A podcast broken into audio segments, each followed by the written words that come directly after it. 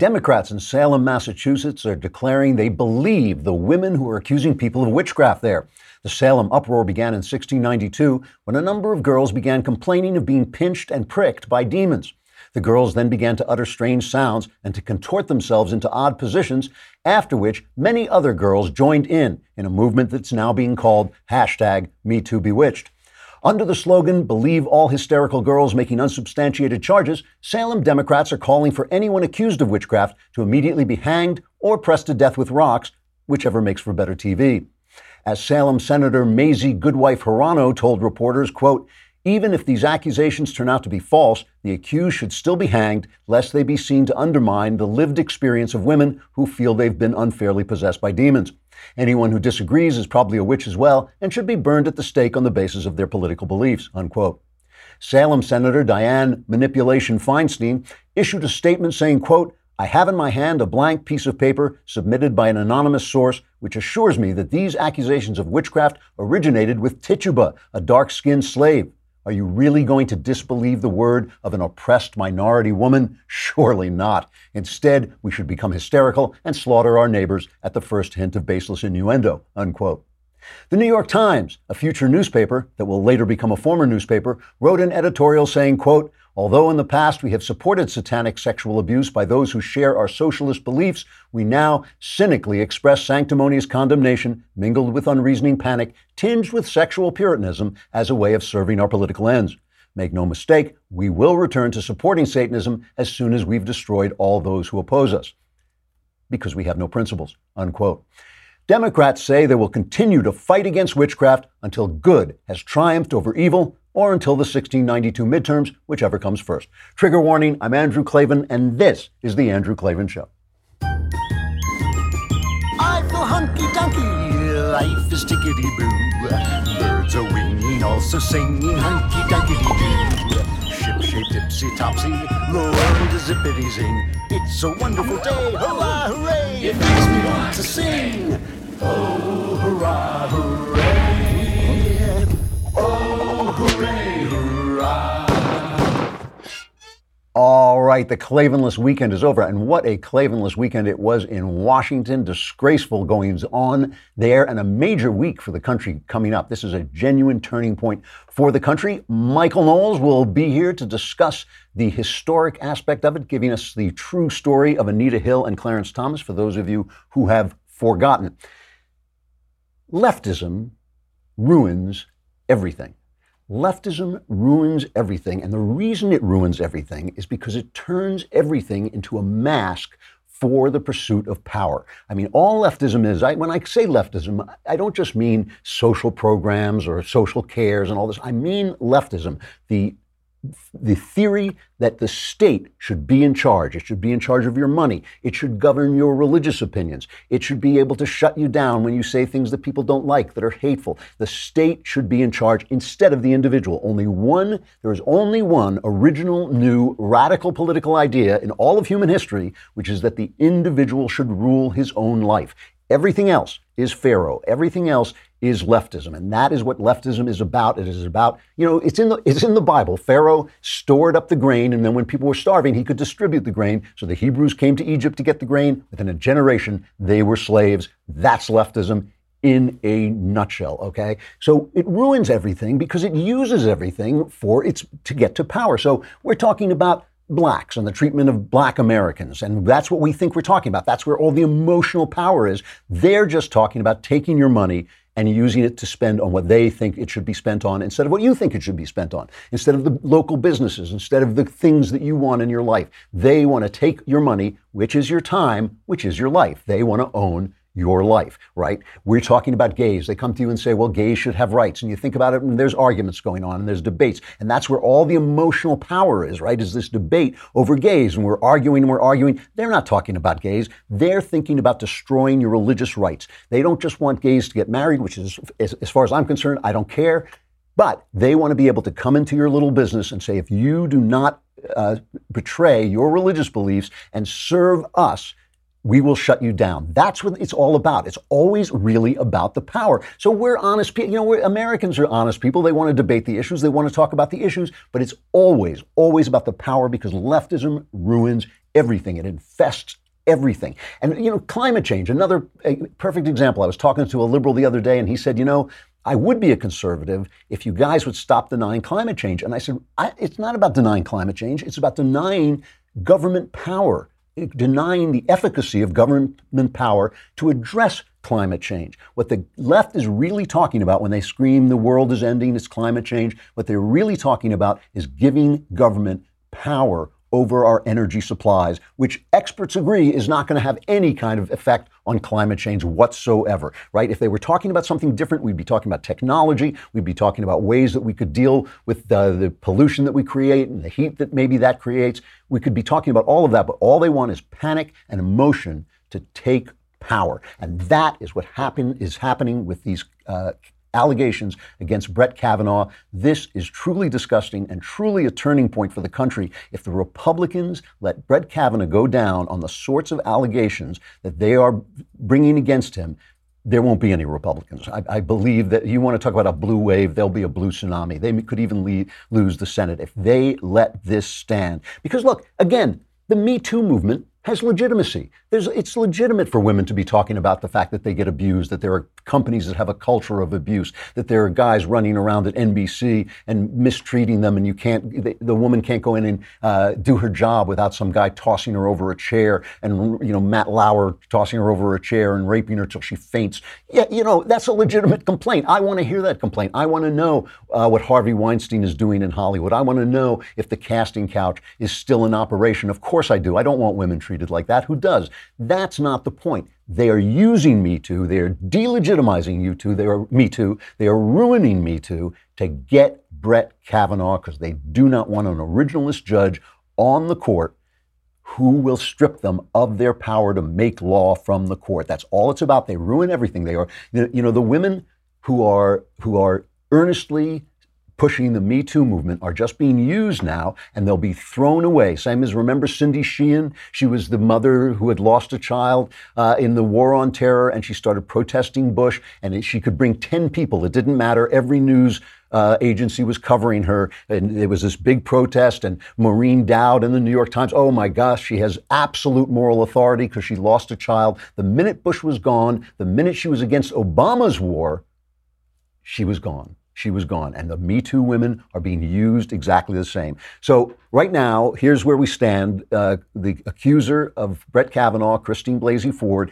she's agreed to testify on Thursday. So everybody's looking forward to this big circus on Thursday. They're still negotiating some of the plans. The Republicans are saying we want our female staff to be able to question her because they don't like the optics of a male questioning a woman's uh, right, you know, a woman's uh, accusations. Uh, they're stuck in this kind of weird, bigoted world where now a male is in- illegitimate simply for being a male. And now, truly, this is truly disgraceful. It really is. I mean, talk about talk about leftism ruins everything. The New Yorker has run a news story about a woman named Deborah Ramirez who says that when she was a freshman at Yale, someone, maybe Kavanaugh, exposed himself at a drunken party. She wasn't sure the Democrats were looking for her. She came forward only because the Democrats hunted her down. The New York Times say, said they interviewed dozens of people, and they didn't run the story because they interviewed dozens of people looking for someone to corroborate her story, and they couldn't find anyone. She herself said that for six days, she was unsure whether it was Kavanaugh who did this. Then she talked to her lawyer, and ultimately she, she found out, oh, yes, yes, it was. You know, this is this is it. And, and Kavanaugh's response, by the way, has remained what it is. This, he's talking about the Blasey Ford accusations. Kavanaugh says this alleged event from thirty-five years ago did not happen. The people who knew me then know that this did not happen and have said so. And that's true. There were something like three people uh, that Ford said were there. They all deny that it happened. One of them, a woman, she also denies it. He goes on to say this is a smear.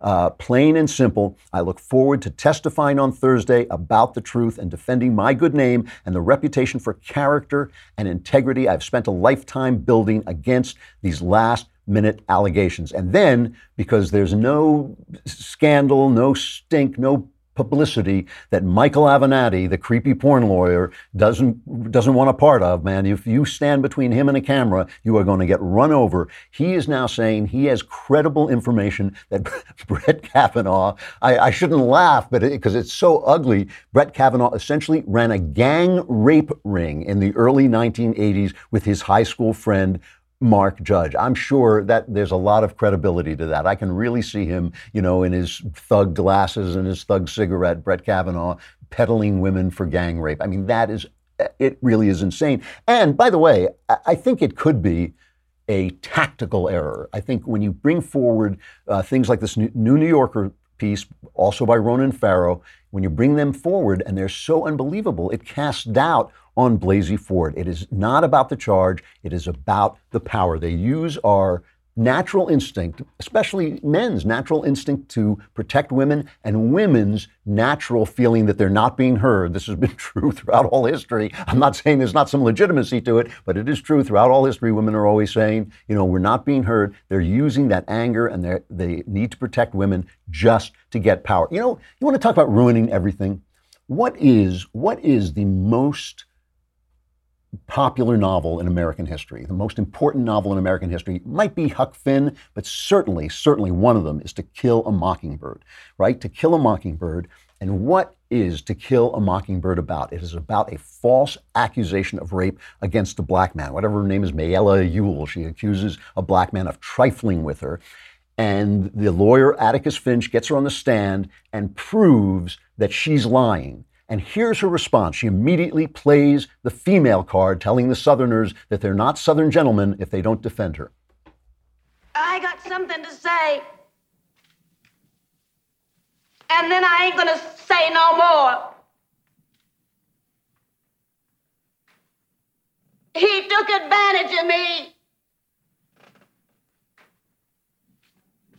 And if you find fancy gentlemen ain't gonna do nothing about it, then you're just a bunch of lousy, yellow, stinking cowards. The, the whole bunch of you. See, we thought we, they were talking about due process. We thought they were talking about a black man should receive the same due process as a white man in America. We thought they were talking about justice. We thought that they wanted uh, blacks included, but no, my friend, no. They were just talking about using your emotions to get power, because now, now the Democrats are Mayella Ewell, you know, whatever her name is. Now they are that woman on the stand screaming, I was trifled with. Never mind the facts. Never mind the evidence. Never mind that there's contradictory evidence. They are that person on the stand saying, I'm a woman and therefore I must be believed. They even have ruined To Kill a Mockingbird. You know, I know when I'm talking that what you're really, you know, you're having a hard time concentrating because you're thinking, how does he look so beautiful? You know, GenuCell from Chamonix have these new products that help you. They draw the moisture out of your eyes. They soften your sunspots. I gave them uh, to my wife, but it's so hard to tell whether they're working because she always looks so fantastic. So now I'm going to try them. I am trying them to see if I can reduce the bags under my eyes. The sun, the sunspots, you know, you're out all summer and you get those sunspots. If you go to Genu Cell dot com or call eight hundred, five two five, four nine eight zero, for a limited time, you can get Chamonix's microdermabrasion, uh, yours free for the first time this year. Plus, if you order now, you receive free shipping. You can say goodbye to wrinkles, to dark spots, and sunspots today. Call eight hundred, five two five, four nine eight zero or go to Genu Cell dot com. That's Genu Cell dot com. It's G E N U C E L dot com. This stuff is amazing. So now they are, the Democrats are the people rushing to judgment. L- let us look at all of them. They've just decided that this woman, Blasey Ford, is telling the truth. Uh, let's play the montage, cut number seven. I believe Doctor Blasey Ford because she's telling the truth, and you know it by her story. That Kavanaugh denies being at the party to begin with uh, and says his accuser might have mistaken him for someone else. What's your reaction to that? Well, I've heard, you know, uh, many, many predators say um, and, and refute allegations against them. I think what we need... As I said, I believe Professor Ford. I think she's credible. And I think when the investigation is finished and when she testifies and Judge Kavanaugh testifies, I think a majority of senators will find her credible. She told her husband, this is a trauma she's been dealing with her whole life. She doesn't want to be in a bedroom that doesn't have two doors. And it's going to be about uh, listening to what each party has to say, but I believe her. Do you believe her story? Well, I could tell you it, it really does have a ring of truth to it. Uh, I am skeptical of polygraphs, but for those who believe them, uh, she has passed a polygraph test. Another big uh, uh, liberal work of art is The Crucible by Arthur Miller about the Salem witch hunts. It was supposed to also be about the hunting communists. Oh my gosh, we, you know, how can we just believe this panic? They are now the Salem witch. They are doing it. They are doing exactly what they told us we were always doing, that we were the bad guys. No, it's really them, because all they ever wanted was power. And Mazie Hirono, who is senator from Hawaii for some reason that I cannot explain, she went on Jake Tapper and she basically admitted it. He's guilty because he's a conservative. Doesn't Kavanaugh have the same presumption of innocence as anyone else in America? I put his denial in the context of everything that I know about him in terms of how he approaches his cases. As I said, his credibility is already very questionable in my mind and in the, the minds of a lot of uh, my fellow Judiciary Committee members, the, the uh, Democrats. So he comes and, you know, when I say that he's very outcome driven, he has an ideological agenda. It's very outcome driven. And I can sit here and talk to you about some of the cases that that exemplifies his, in, in my view, inability to be fair in the cases. So basically, his decisions are why he's guilty. The left ruins everything. They are the Salem witch trials. They are To Kill a Mockingbird. And remember what it says in that book, To Kill a Mockingbird is a sin. To do this to an innocent man, it is a sin, and the left is committing it because the left ruins everything. All right. I want to talk a little bit about what's happening on social media, talking about the left ruins everything, social media, because social media is such a gift, such a wonderful thing, uh, our ability to connect with one another, ability to, uh, you know, search for all this information. There's a draft executive order going around the White House examining whether federal agency, agencies should start looking at social media to see if it's censoring conservative speech before maybe breaking them up as, as monopolies. And it, this is unofficial, but I personally think it is worth looking at. Uh, a few days ago, James Woods, the actor, right? Great actor, but he became a big conservative voice on Twitter. He had something like a million followers, and he's very funny, and he's very sharp, right? And he was locked out of his account because he put forward a completely satirical little joke where he played a satire of liberal men. He had a meme of liberal men saying, we're going to stay home for the midterms to make women's votes more powerful. And Woods said, This is pro- un- it's un- not likely this is real, but things are so crazy now that it could be real. It could be real. And they locked him out. They locked him out. And they said, if you take that down, we'll let you back in. And he's, and Woods stood his ground and said, free speech is free speech. It's not Jack Dorsey's version of free speech, okay? It, Twitter, social media, Google, Facebook, these are platforms. They're not publishers. And, you know, we've explained the difference before. A platform is just a place for people to share information. The phone company is a platform. If I'm talking to you on the phone and A T and T comes on and says, you know, that Klavan, he has very conservative views. We're going to turn him off. And you'll, now you'll be talking to a left winger. You know, now that that's what this is like. This is this is actual censorship. It is actually wrong. And they are actually violating the terms under which the government allows them to operate. They're allowed to operate as platforms, not publishers, because if they're publishers, they're responsible for the content, right? If they're publisher, if you publish something that's slanderous, you can get sued. So if they're acting as publishers, they could be sued by every single person who has ever had anything false said about them on Google or on Twitter, which is all of us, right? We've all had stuff like that. So we could sue them for every, uh, for every time we've been slandered. But this is leftism writ large, right? Because they're surrounded. The whole theory of leftism is we are progress. We are going forward, so anyone who's against us is going backward. We are moral, so everyone against us is immoral, so you can shut them down.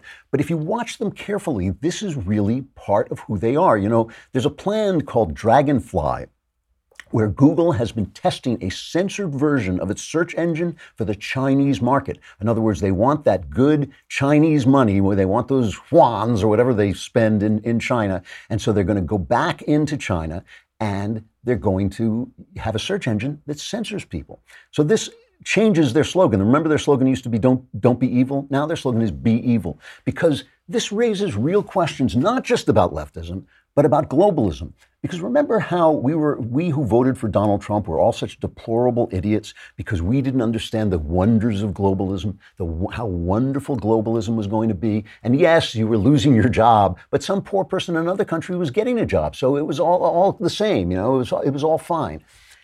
The people also understood or sensed we, those deplorable fools out there in the middle of the country where no one wants to go. Those deplorable fools also understood that globalism brings all kinds of cultures to an equal level, just like in the U N, where Saudi Arabia can be on the same Human Rights Commission as America, right? When you go global, all cultures become equal, right? And that, and so for for Google to go into China is just being global, man. It's just being global. So they sent, we don't censor things, so they do censor things. And since the left really does believe that certain ideas should be censored, like our ideas, It, it makes it all makes perfect sense. It all makes perfect sense. This leftism is, it's like a poison in the brain. It really is, because because it gives you this sense that you are on the, on the right side of history, as Barack Obama used to say. You are moral. You are the antidote to racism. So anybody who opposes you must be racist, must be regressive, must be living in the past, must be immoral. And that is that. Idea has now gotten into social media. Instead of being a platform with all ideas, they have become the, the cutting edge of censorship. All right. So let, let's let us go back into history a little bit on this Kavanaugh thing, because one of the things that the left depends on is that we forget the way they have behaved in the past. And this is this is really one of their big tricks. They not only for, want us to forget the way they behave in the past, they rewrite the past, because they own so much of the culture, the movie studios, the T V studios, all the news shows, because they can rewrite history and rewrite culture and keep their, their side of the story in the forefront. They can rewrite what's going on. So let's remember, you know, they, you know they've been complaining and whining about Merrick Garland. The G O P used some pretty hardball politics to stall Merrick Garland until the election. Then they lost the election, and oh, we was robbed, we was robbed. That's, that's politics. It's hardball, but it's politics. Their version of this is to destroy people, to destroy their reputations, to uh, misrepresent what they believe, and they have been doing it for a long, long time. In nineteen eighty-two, Ronald Reagan nominated Robert Bork to the Supreme Court, and he was a brilliant originalist jurist uh, who believed in the original interpretation of the Constitution. He was also the guy, they, the left hated him because he was also the guy who agreed to fire Archibald Cox, who was investigating Watergate. That was called the Saturday Night Massacre. Nixon told people to fire him. They wouldn't fire him, so he fired everybody, finally put Bork in there, and Bork did the, the firing, so the left hated him. Teddy Kennedy, before the G O P could get its ducks in a row, Teddy Kennedy immediately took to the floor of the Senate and denounced Robert Bork in these terms, these amazing terms. In Robert Bork's America, there is no room at the inn for blacks and no place in the Constitution for women. And in our America, there should be no seat on the Supreme Court for Robert Bork. Mister Bork has been equally extreme in his opposition to the right to privacy. In an article in nineteen seventy-one, he said, in effect, that a husband and wife have no greater right to privacy under the Constitution than a smokestack has to pollute the air. What I hear you're saying here now is that the test that was used uh, about ninety years ago, and which was the basis for discrimination against women, is uh, the standard Uh, that uh, you would use. You may uh, be able to elaborate on it, but that's at least what I'm uh, hearing. So this is Teddy Kennedy, man who dropped uh, his girlfriend in the drink, left her there while he went home to change clothes and establish an alibi, left her there to suffocate, as the, the autopsy then revealed. As the water rose, if he had called for help, she would have been saved. She could have been saved, but now he had, you know, he had to preserve that political career. So his history vanishes because he becomes the lion of the Senate. And this history, this was a shameful, shameful moment. And of course, it became a phrase. Borking. They shouldn't call it Borking because it's just character assassination. The things, I mean, they, they did things like they got his video uh, rental records and things like this, and then Anita Hill. And so let's bring on Michael Knowles. Is Michael Knowles there? This is the Daily Wire's own Michael Knowles, the host of the charming host of The Michael Knowles Show. Uh, so y- your, your assignment was to rediscover the story of Anita Hill. So let us know what this, this, because this is, the left keeps talking about this. Oh, this is Anita Hill all over again. Let's remember who Anita Hill was and how this came went down. You really give me the worst assignments, Drew. I have to, I thought I was getting enough of this looking at Kavanaugh, but uh, so I went back and I, I went point by point through the Anita Hill controversy, and I even watched that awful H B O movie oh, that, oh, where man. the left rewrote you history. T- you took one for the team. I, I took one that. for the team. So it's incredible how it all matches up. It just just to refresh our memory, I know it's been a couple decades, on a few facts. Uh, this was the same thing. You've got Clarence Thomas, eminently qualified judge. He's up for the seat. And at the eleventh hour, at the very last minute, they dredge up some accusations of sexual harassment uh, from when uh, uh, Clarence Thomas was at the Equal Employment Opportunity Commission and at the Department of Education. Now, what were the accusations? The accusations were not that he had sex with Anita Hill, that he pushed Anita Hill up against a wall, that he dragged her behind a car or went over to her house or anything like that. It's that he made some comments offhand about pornography, that he made comments, uh, particularly lurid comments about things that he found in his Coca-Cola can. This was broadcast to the entire nation. Just tiny sleaze like this. Now, one of the strange aspects of all of this is that Anita Hill uh, followed Clarence Thomas from job to job, from the Equal Employment Opportunity she Commission. Stuck, she stuck with him. She stuck and, with the guy. And, and he never hampered her career in any way. The, never hampered her career, actually promoted her, brought, brought her along with him uh, to his various assignments. This was over the course of years. And but the Democrats glommed onto this. They dragged it up and uh, they, they rooted it out. They brought her to D C to testify. This went on and on. Now, one thing that we forget, because Clarence Thomas defended himself very well, he referred to it as a high-tech lynching for uppity blacks who in any way deign to think for themselves and who refused to kowtow to an old order. So he used his victim card against their victim That's card. That's right. If yeah. he if he looked like Brett Kavanaugh, he, he probably wouldn't have been able to do time. that. Yep. and, but they did, you know, the Democrats made a very conscious race play here to try to mitigate racial factors. And uh, one thing that was always left out of news reporting about this, and certainly out of the historical record, are all of the employees and colleagues of Justice Thomas, men, women, black, white, and everything in the middle, who uh, tes- attest to his character and say Anita Hill was never a victim. She, they were close with her. She never brought this up, ever. Nancy Finch, who is a special assistant historian to Thomas at the E E O C, said, there is no way, quote, that Thomas did what Hill alleged. I know he did no such thing. Diane Holt, who was Thomas's personal secretary for six years, said, quote, at no time did Professor Hill intimate, not even in the most subtle of ways, that Judge Thomas was asking her out or subjecting her to crude, abusive conversations that have been described, nor did I ever discern any discomfort when Professor Hill was in Judge Thomas's presence. And, you know, by the way, in the same way that the Republicans have these this optics problem with white men, they had Teddy Kennedy was on the committee that was questioning her. Teddy Kennedy, was he not? It, it I, was I, incredible. I, he was on there with his with his dead woman in, in the car, and he's questioning Clarence Thomas about his sexual propriety. He's sitting there. You've got Joe Biden is chairing the committee. Ted Kennedy is there, and he says, you know, well, uh, Judge, uh, did she, uh, did the girl drown?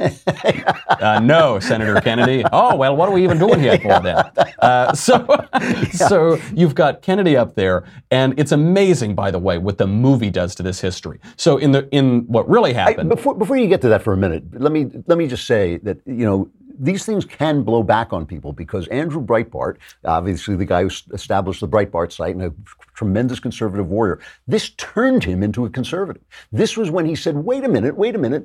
I thought the left was for black people. I thought they were to, there to help black people. And that's when he realized it was all a charade just to get the power. And that was the, that was a wake-up call for him. And I think this is going to be a wake-up call for a lot of women. You know, women have sons. They have husbands. They have brothers. They do not want them destroyed by this kind of allegation without any proof. That's right. And it's all about that precedent. One thing that we're not hearing about too much, and, and we didn't hear about with the Anita Hill story, is the ideological basis of it in Borking, in Robert Bork. They, they uh, Democrats on the committee tried to push that aside. They say it's not about uh, views of the Constitution or textualism or ideology. It's about this thing that allegedly happened, according to one witness, however many years ago, before she followed him to another job. There were a couple of other witnesses over time who...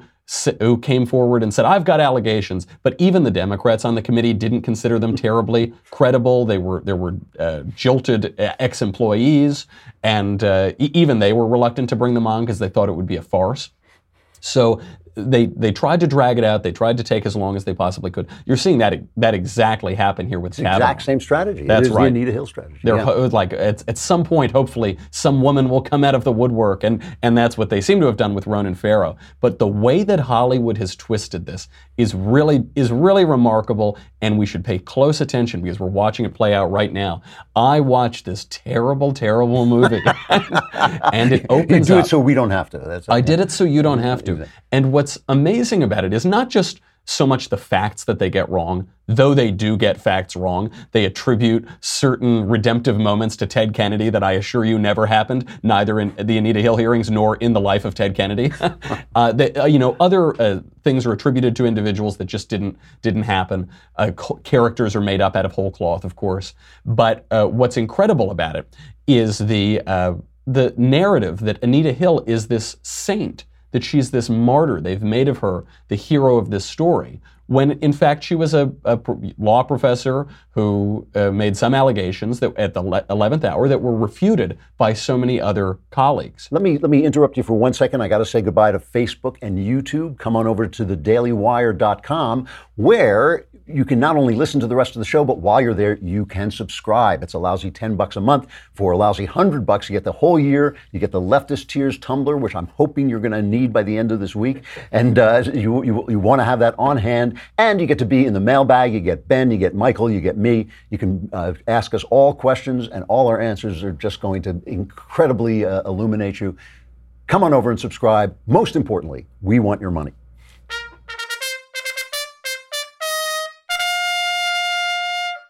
All right, sorry. So so go ahead, let's hear it. So the movie opens up, and you've got a concerned, earnest, young woman Senate staffer. She's not working at the direction of a senator. She just wants to find the truth. And she calls Anita Hill. And Anita Hill, coincidentally, lucky for her, she's wearing her Yale t-shirt at the time. I'm re- It's really good, because if those cameras caught her in her pajamas, it would be very awkward. And so she's wearing her big Yale t-shirt, and she says, hello, I don't want to do this, but it's my duty, and I must testify at the eleventh hour to torpedo a good man's career, who uh, was my benefactor for much of my career. So she's, uh, you know, she makes these allegations tearfully. She says to her parents, you're going to hear bad things, you know, and uh, and then it cuts to Thomas. And Thomas shows very little emotion. He seems frustrated, but he shows very little emotion. He mentions this to his wife, Ginny, and he, get, he starts, then he, then he starts to raise his voice, and she says, don't yell, Clarence. And the implication is clearly he's guilty as sin. The implication is that the wife knew that he was guilty, and Anita Hill, she's so honest. The only time that the movie even mentions Robert Bork, even mentions the ideological battle that is undergirding this entire nomination, is when Strom Thurmond yells out, we need to protect our judge, we don't need another Bork. One of the least sympathetic men in yeah, the United yeah, States exactly, Senate. Exactly. You know, this is this is an amazing thing. You know, I've spent years, years talking to conservatives about the culture and how important it is for us to be part of the culture, and how important it is for us to not to say, you know, I'm not going to, there's culture, everybody's cursing and the women are taking off their clothes, I'm just going to watch Turner Classic movies. But this is why, this is why they own history. That's because right. All anybody is ever going to see is that movie. People are not going to go back and read the histories. They're not going to listen, especially with us getting uh, censored on social media, and they're, you know, uh, jiggering the algorithm so we don't turn up. But, you know, they've done this with everything. The Valerie Plame scandal, which was an absolute uh, like hit job on George W. Bush, completely. They they made it into a movie, Fair Game, right? And Fair Game, that Valerie Plame was a hero, and Joseph Wilson, instead of being what he was, which was a kind of sleazy guy who told a lie and got caught in it, you know, th they became the heroes. And when Joseph Wilson was asked about the fact that nobody was going to see the movie, he was asked about it. This is what he said. He said, for people who have short memories or don't read, this is the only way they will remember the period. And that's true of Fair Game. It's true of J F K, which uh, oh, of in, instead of instead of a lone communist killing the president, it was a, a conservative conspiracy. It was true of Argo. That was, won the Oscar. And that was made Jimmy Carter, instead of a feckless, incompetent buffoon, it turned him into this noble guy who was going to, you know, save save us from going to war. And it really, they do it. It's so, it's why they won't let Melania Trump on any magazine covers. That's the most right. beautiful first lady we've ever had. Graceful. Cannot get, yes, she cannot get on a cover. They know, they know that the culture becomes history. Just in the same way that history becomes literature, just becomes a story, in the same way, culture becomes history, and they know it. I'm going to let you uh, finish. We got just a little bit of time, so you can wrap it up. Well, they won't, the, the, I think the big takeaway is they won't paint with a subtle brush. At the end of this movie, you've got some fictional character, another fictional character saying, you know, we, it, it's all been discredited. Clarence is going to go through. She says, well, who do you believe? And then she, the girl turns to the camera, windswept hair. I believe her. Audience, in case you missed it, believe her. It's and we and the conservatives have to fight back on this cultural front. All right, Knowles. Thanks very much. The Michael Knowles of The Michael Knowles Show. It is always good talking to you. I'll talk to you later. See you later. This is it. The culture, the culture rewrites history, and that lasts forever. Culture lasts. Life is short, but art is long, and that is what they know, and they use it to their advantage, and we should be in that business too. All right, time for our crappy culture.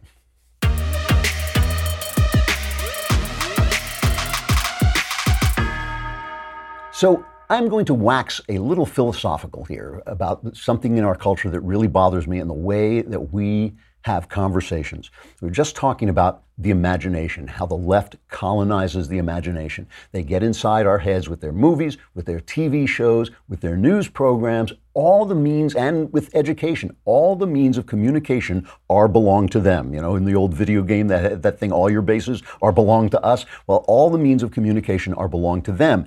And they use that to colonize the imagination. And one of the facts, funny facts about the imagination is in the imagination, there's no time.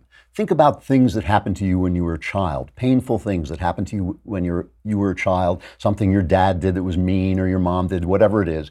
If you think about that right now, you can get just as angry, just as hurt, just as sad as you were at the time. Time does not exist in the imagination. Everything is happening now. And one of the ways that the left controls our debate is because they understand the imagination better than the right does. The right really is always about facts. You know, we're always pointing at charts and saying, ah, look at there, here's the numbers and the glass are going. And, and they're meanwhile telling stories because they know in the imagination, there's no time. Everything is happening now. So for instance, they'll talk about abortion. I've, I've talked about this before, but I think it's the worst aspect of this. And they'll say, well, you know, a baby is not a person. Uh, an unborn baby is not a person, can't decide anything, can't, uh, you know, have preferences. And, and there's a guy, Peter Singer, who, uh, and among others, who is a, an ethicist at Princeton, who says, yeah, you should be able to, you know, to kill born children because they don't have choices. They can't decide things the way, for instance, even a dog can do. He will actually say that. But we live in time. We're not just who we are now, we're who we will become. And time really exists, you know? So I could say, yeah, well, you know, Peter Singer can't make a decision when he's asleep, so I can kill him. No, because eventually he wakes up. Eventually the child in your womb becomes a, a person, and so has the right rights of a person, even now when he can't make decisions. But this also works in the past, you know, when the people are talking about pulling down statues and they're talking about, oh, this guy, you know, George Washington owned slaves, Thomas Jefferson owned slaves. They're eliminating history, right? They're eliminating the world that person lived in. George Washington, one of the greatest heroes liberty ever knew. He, he basically gave liberty its incarnation in our country by turning down the king, by turning down kingship, which no one has ever done. Maybe Cincinnatus in Rome, but he turned down the, uh, a kingdom, basically. He turned down a continent, and by doing that, he gave us our liberty and started the traditions that have preserved our liberty. He couldn't understand why slaves didn't work hard, because the narrative of his time was so pervasive. Just like the narrative of abortion makes it possible for good people to have abortions now. fifty years from now, when the science tells us a little bit more about who babies are and how they develop and all that, that's not going to be true. But right now, and then they're going to look back on us because they won't appreciate the different times. And they're going to say, how could you have been such butchers? How could you have done such terrible things? And all of this leads back to Me Too. Listen, I want women to be protected. I understand that they are hurt by the things men do. I understand there are women who were hurt by things I did, because when you're young, you don't understand this stuff and you're so sexed up and your hormones are going crazy that it's easy to make mistakes. It's the left that gave us the culture, the sexual culture we have now. Conservatives protested every step of the way. It's the left who told us that marriage didn't matter. It's the left that told us, you know, women could have the exact same sex lives as men and they'd be happy. It's the left when we said to women, you know, you shouldn't get drunk with a bunch of men. It's they said, oh, you're blaming the victim. They're the ones who created the sexual culture. And in the seventies and the eighties, when the accusations against Brett Kavanaugh took place, we were living in a different world. You know, I'm not saying it was right then, and it's wrong now. It was wrong then too, but we were living in a different world, and the rules that he is being crucified with, even even this is even if it's true, are not the rules we were living by then. And I just think, you know, it's so easy, it's so easy to make us forget there is such a thing as time, and we live in time, and the times change. And I think that that it's just unfair. It is unfair. The left ruins everything. They ruined our culture. Now they're paying for the culture that they ruined. They're paying the price for what they did. And I think it's just unfair. They ruin everything. All right. It has been great being here. I'm Andrew Klavan. This is The Andrew Klavan Show, and we will see you again tomorrow.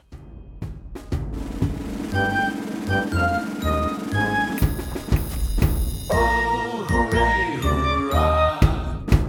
The Andrew Klavan Show is produced by Robert Sterling. Executive producer, Jeremy Boring. Senior producer, Jonathan Hay. Our supervising producer is Mathis Glover. Technical producer, Austin Stevens. Edited by Alex Zingaro. Audio is mixed by Mike Cormina. Hair and makeup is by Jesua Alvera. And our animations are by Cynthia Angulo and Jacob Jackson. The Andrew Klavan Show is a Daily Wire Forward Publishing production. Copyright Forward Publishing twenty eighteen.